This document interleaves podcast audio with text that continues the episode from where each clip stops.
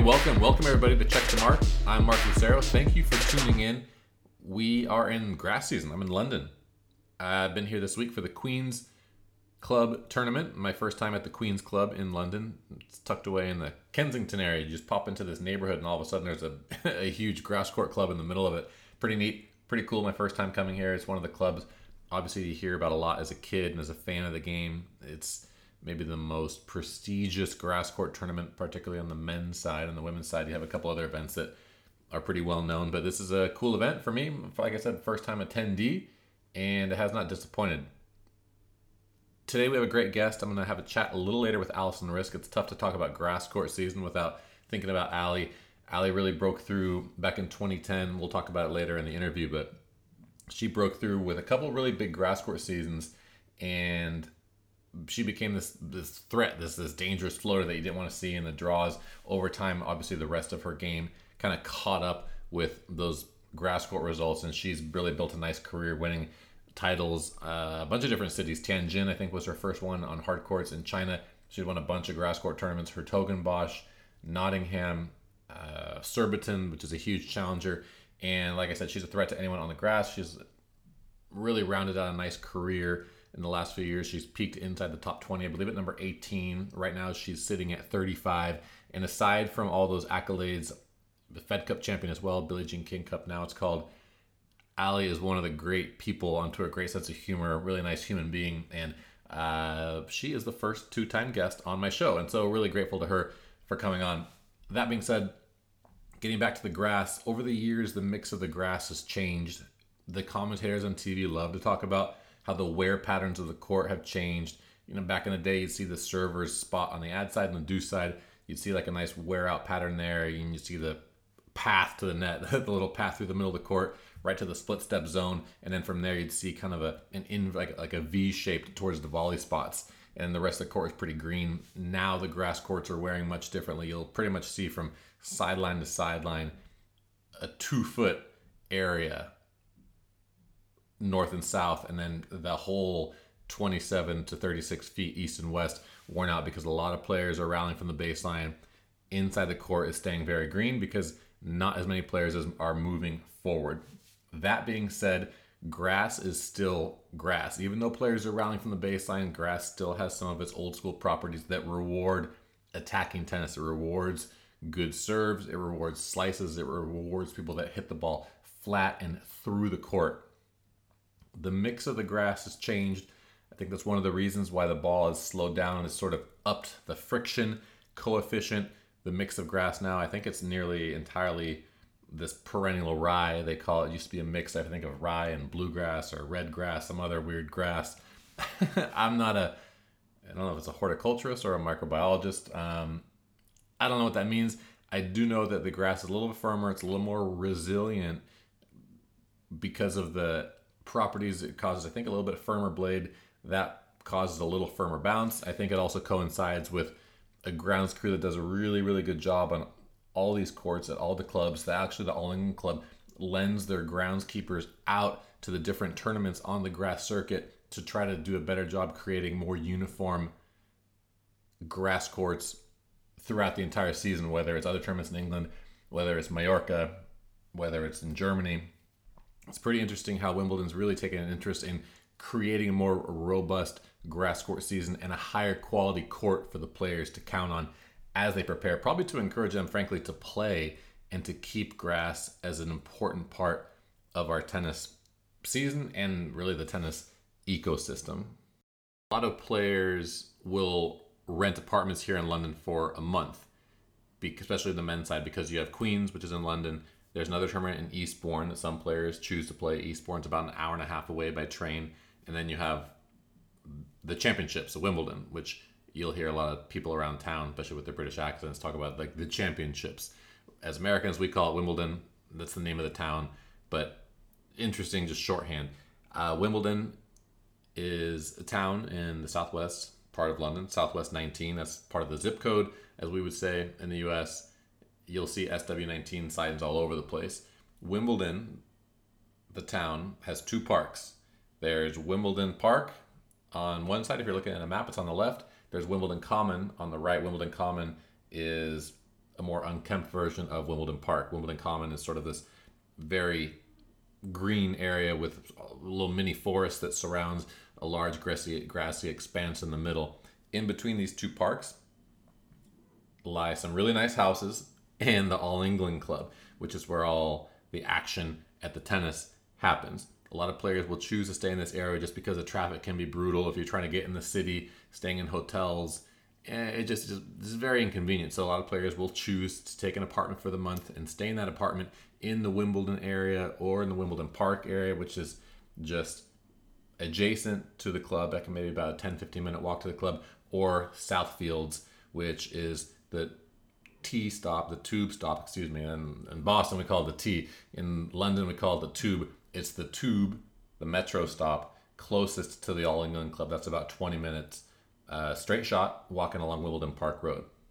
So it's just very convenient to be able to stay in one place during the Queen's tournament. If you go to Eastbourne, you can pop on the train, come back. You don't have to take all your stuff with you, and then you're back in the same place. So it just feels a little more like home. It's also going to be a little more cost efficient too than staying in these hotels in London that can really cost an arm and a leg this time of year because it's peak tourist season. It's also nice to just get in that habit, getting your coffee, whatever it is you like to do, getting all sorted out.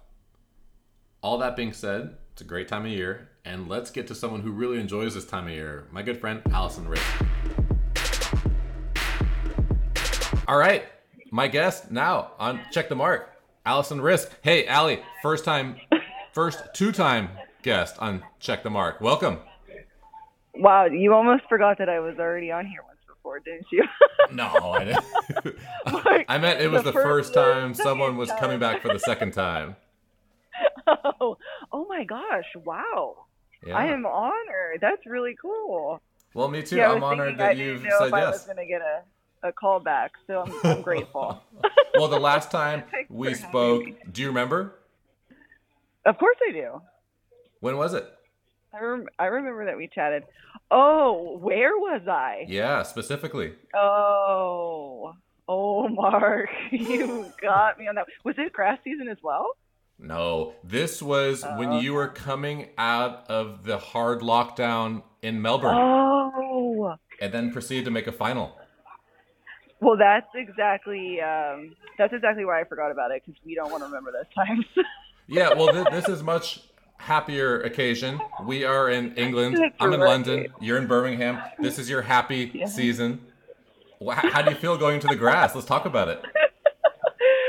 oh my gosh. Um, yeah, I mean, honestly, this year it's really exciting being that, you know, things are back to normal and, you know, we're able to, to leave our hotel rooms. Not that I necessarily do that often anyway, but. Um, well, that's something I want to get to later, too. Um, Okay, okay, we'll revisit. Um, but honestly, it's just I feel like that, especially during this time of year, being in Europe, being in England, being able to experience the culture and um, just enjoying the little things about travel is what makes it special. So I'm I'm very grateful things are back to normal. I love being um, obviously on the grass, which is you know my favorite time of year. I had a good start. I played in Nottingham last week. Um, I did unfortunately lose in the final, um, and then I came to Birmingham and um, I played Katie Boulter, who honestly, uh, she played exceptional, and I was actually very, very impressed um, with the level that she brought. So it was uh, it was a tough day, but uh, I have a couple of days to relax um, before uh, starting up again in Eastbourne. It's interesting. Stevie lost the other day to an English guy, and it's it's interesting how the English players raise their game playing in their home country events, especially on the grass, obviously. It is so true. And honestly, I think there needs to be a case study on that because it is just exceptional. And they have so many results during this time of year. And obviously, you know, they probably spent more time on the grass than the rest of us since we don't have easy access to grass courts pretty much anywhere else in the world. But um, it is, it's exceptional. The results are just, um, they never, you know, they never fail during this time of year. So I'm impressed by that. Well, you rarely fail this time of year either. Uh, early in your career, when you were still kind of working your way up the rankings, you had a couple really big grass seasons in 2010 and 2011, kind of coming out of qualies, going deep in Birmingham, and then 2011, same thing in Birmingham and deep in Nottingham. What was it? I imagine you didn't play a lot in grass early in your like in your junior career. What was it about coming over here that sort of enabled that early breakthrough prior to the rest of your career, kind of catching up with where you were on grass?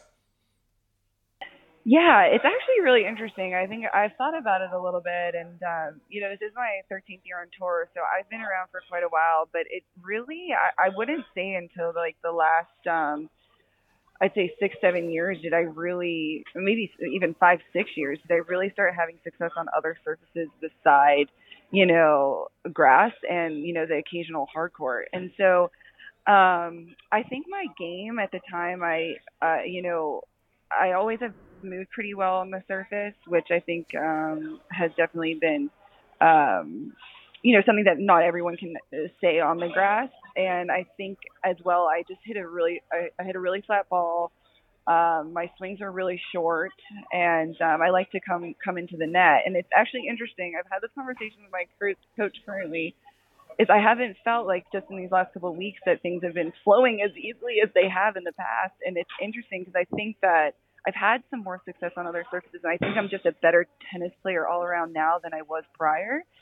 And my swings are a little bit different. I have a little bit bigger back swings, and things are just a, a little different. It's kind of interesting because um, I felt that this year.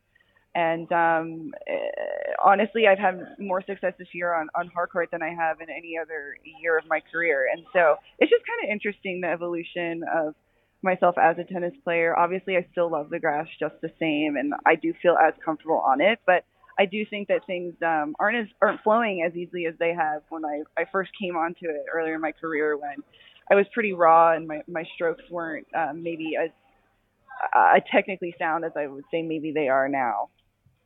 It's an interesting point of view. I'm curious eh, the way that you describe that so, how much of success on grass, not just for you, but for all players, are you willing to be kind of have that adaptability? How much of it is attitude?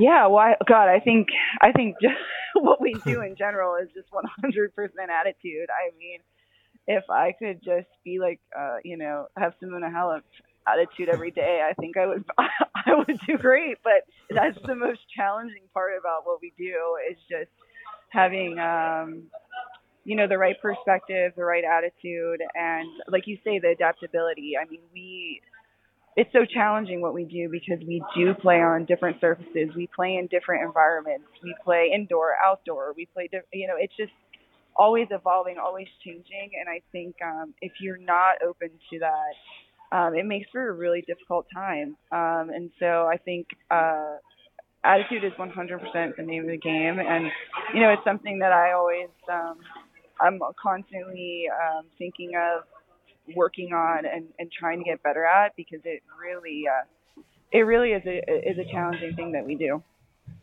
So I want to know how you put together your grass schedule. I was looking through your player record early. No, no, I'm serious. Early in your career, you were playing a ton in England. You know, Nottingham, Birmingham, Eastbourne. I was looking over the last couple years, like 2018, 2019. You played Mallorca, went deep there. You won Hertogenbosch. How do you figure out which cities to play in when you've won so much in all of them? well, basically, if there's a grass, I'm going to play every league. So if there is a grass tournament on the schedule, I'm there. I don't care if it's back, back, back, back. um, I will, I will be there. Um, I think this year, honestly, I, I had every intention of going to play Hertogenbosch in Berlin. I love trying to play different tournaments just because I, I have been on tour for a while and I think seeing different cities is is one of the perks of this instead of going back to the same place time and time again. So I've never been to Berlin. It was only on the schedule as of last year. So um, and I have won Hertogenbosch in, in 2019. So I was looking forward to going back. But you know what? With everything that happened um, with the Russian players, et cetera, et cetera, um, the draws were stacked. So I was yeah. like, I am going elsewhere. so um, that's kind of how I fell back on, you know, doing uh, Nottingham, Birmingham, and um, you know, I was playing Eastbourne no matter what. So that's kind of how that unfolded. Um, I hope I have the chance to go back uh, maybe next year and potentially play Berlin um, and see that city. I've heard it's an awesome town. So I think um, it would be really cool to to see something different. So you you're talking about seeing the cities. Allie, I know you as someone who likes to hunker down in the hotel room, order food in. Don't give away all my secrets, Mark. no, but I'm gonna say recently I see all these Instagram photos, you and Steven hitting, you know, this restaurant or seeing that chef. How, how do you, how do we, uh, well, that, how do we process all this? To my husband. I am, I'm so, I'm, I'm very blessed that I married Steven because if it weren't for him, I would literally never see a human being. I would never leave my room. I would never have any cool life experiences. And that truly is is the truth, and I know you know that very deeply. So, um, honestly, Steven's been able to travel with me um, for the, for this whole entire Europe trip, which honestly has been it's been amazing. Clay court season's always a little challenging for me, um, so just to have someone there that can kind of take my mind off of, you know, the matches, the losses, is, is always beneficial. And I think we've we've been so fortunate to know so many wonderful people that have um, you know, gone out of their way to give us experiences um, that I'll I'll never forget. And um, you know, we did have a wonderful dinner in Paris, and it's something we always look forward to with with a friend. And um, those are the things that make my career memorable for me. And um, yeah, but I I must say it is my husband. He can get all credit for that, because otherwise it would be Uber Eats every night. so this year during the clay season, you had a little break. I think it was I don't know if it was after Rome or before Rome when I saw that you guys went to Florence. Tell me a little bit about that. I think that's so cool. Yes. Oh well, first of all, you're welcome anytime. Well, thank you. And I do not give that invitation out uh, to just anyone because I'm very protective of the Tuscany sanctuary that we have. um, but it was through when Steven was playing on tour. Um, he had a uh, one of the guys that was playing with him coaches at this place called Matchball Firenze in um, in in Tuscany, and so he made the connection a couple years ago. And honestly, I have spent I, I've spent almost uh, I, I'd say six weeks training there. Just uh, when I come to Europe, and you know I have a break or I I don't have success in that that week, so I need somewhere to go and train, and it's just kind of a reprieve from the the day to day chaos that you know we do at tournaments and seeing the same people and doing the same things. So it's really honestly it's been a blessing. The people are fantastic there. They have a bunch of different um young kids that just play tennis for fun, but they're all freaking good. And so I just I hit with them. Um they have a, a great gym. I train there. We go into the city at night and have our have our dinners. It's honestly been uh such a blessing. And actually this year um I did make one invitation. I, I did uh, extend an invite to Jess Pegula, and she took me up on it. So maybe when you talk to her, you can ask her how good it was, and if I'm just making it all up. no, I believe you that the, the photos looked unbelievable. That great. well, I think it's so cool that you and and actually so it seems like some other players, like some of your contemporaries too, are players that seem to be taking advantage a little more of but really like the blessings that we have to be able to travel the world like this when it gets so easy to get sucked into the day to day and the routine when you don't stray from it.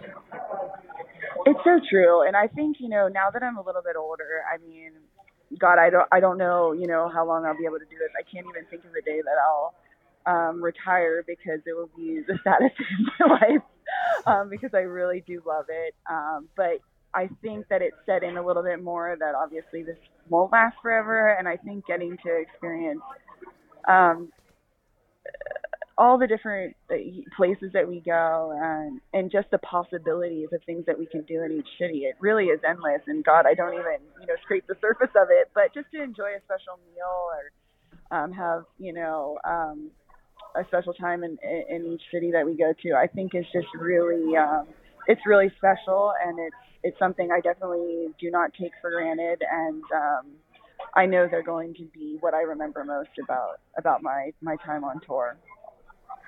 Speaking of these memories, what do you look forward to most in this coming, I guess maybe a week and a half from now, when you arrive in London, and when you start to get ready for Wimbledon? What do you look forward to most about that time? Gosh, I well, I feel like that list is endless. Um, I just love London in general. I mean, um, a little fun fact is my husband and I, we actually did hire a real estate agent in London before COVID to keep an eye out for properties. We were that serious about. You always said London. you were going to do that. I thought you were full of it. no, we were dead serious, and we kind of still are, but it is just, it's so expensive. The stamp tax really gets you, and we just, we, we weren't, uh, we weren't brave enough to do it. I think we might have lost out on the opportunity, but um, we absolutely love it there. So I think um, just obviously Wimbledon is the highlight for us, and there's nothing, there's nothing like it, no experience like it for me. Um, you know, in the world. For, so I, I always look forward to that moment of just getting to the site for the first time.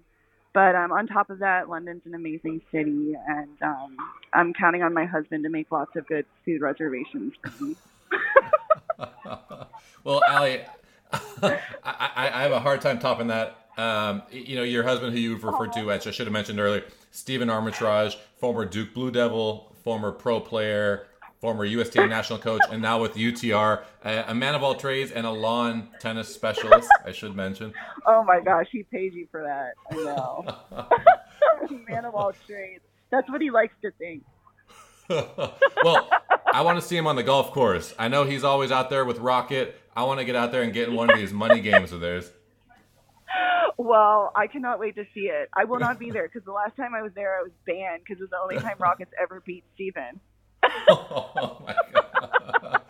Oh my god. Listen, I got to thank you, Ali, not just for the interview, but so for much. providing me with one of my best memories in tennis, which was in 2014 when we were there together and you played Maria oh. on center court. That's that's to this day it's the only time I've been in there for a match and it, it was it was such a special day. That was the only match being played at the time. It was raining and then to be in there and just to you know look to my left and see David Beckham, and then look down to the court and see you and and, and Maria, one of the greats.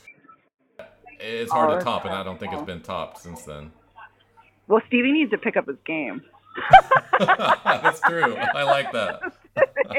I'm just kidding. No, I I always am grateful for the time that we had together and all of your wisdom. So Mm. That's really well, nice. Ali, I can't wait to see you in a couple days. We'll see you in Eastbourne. Yes.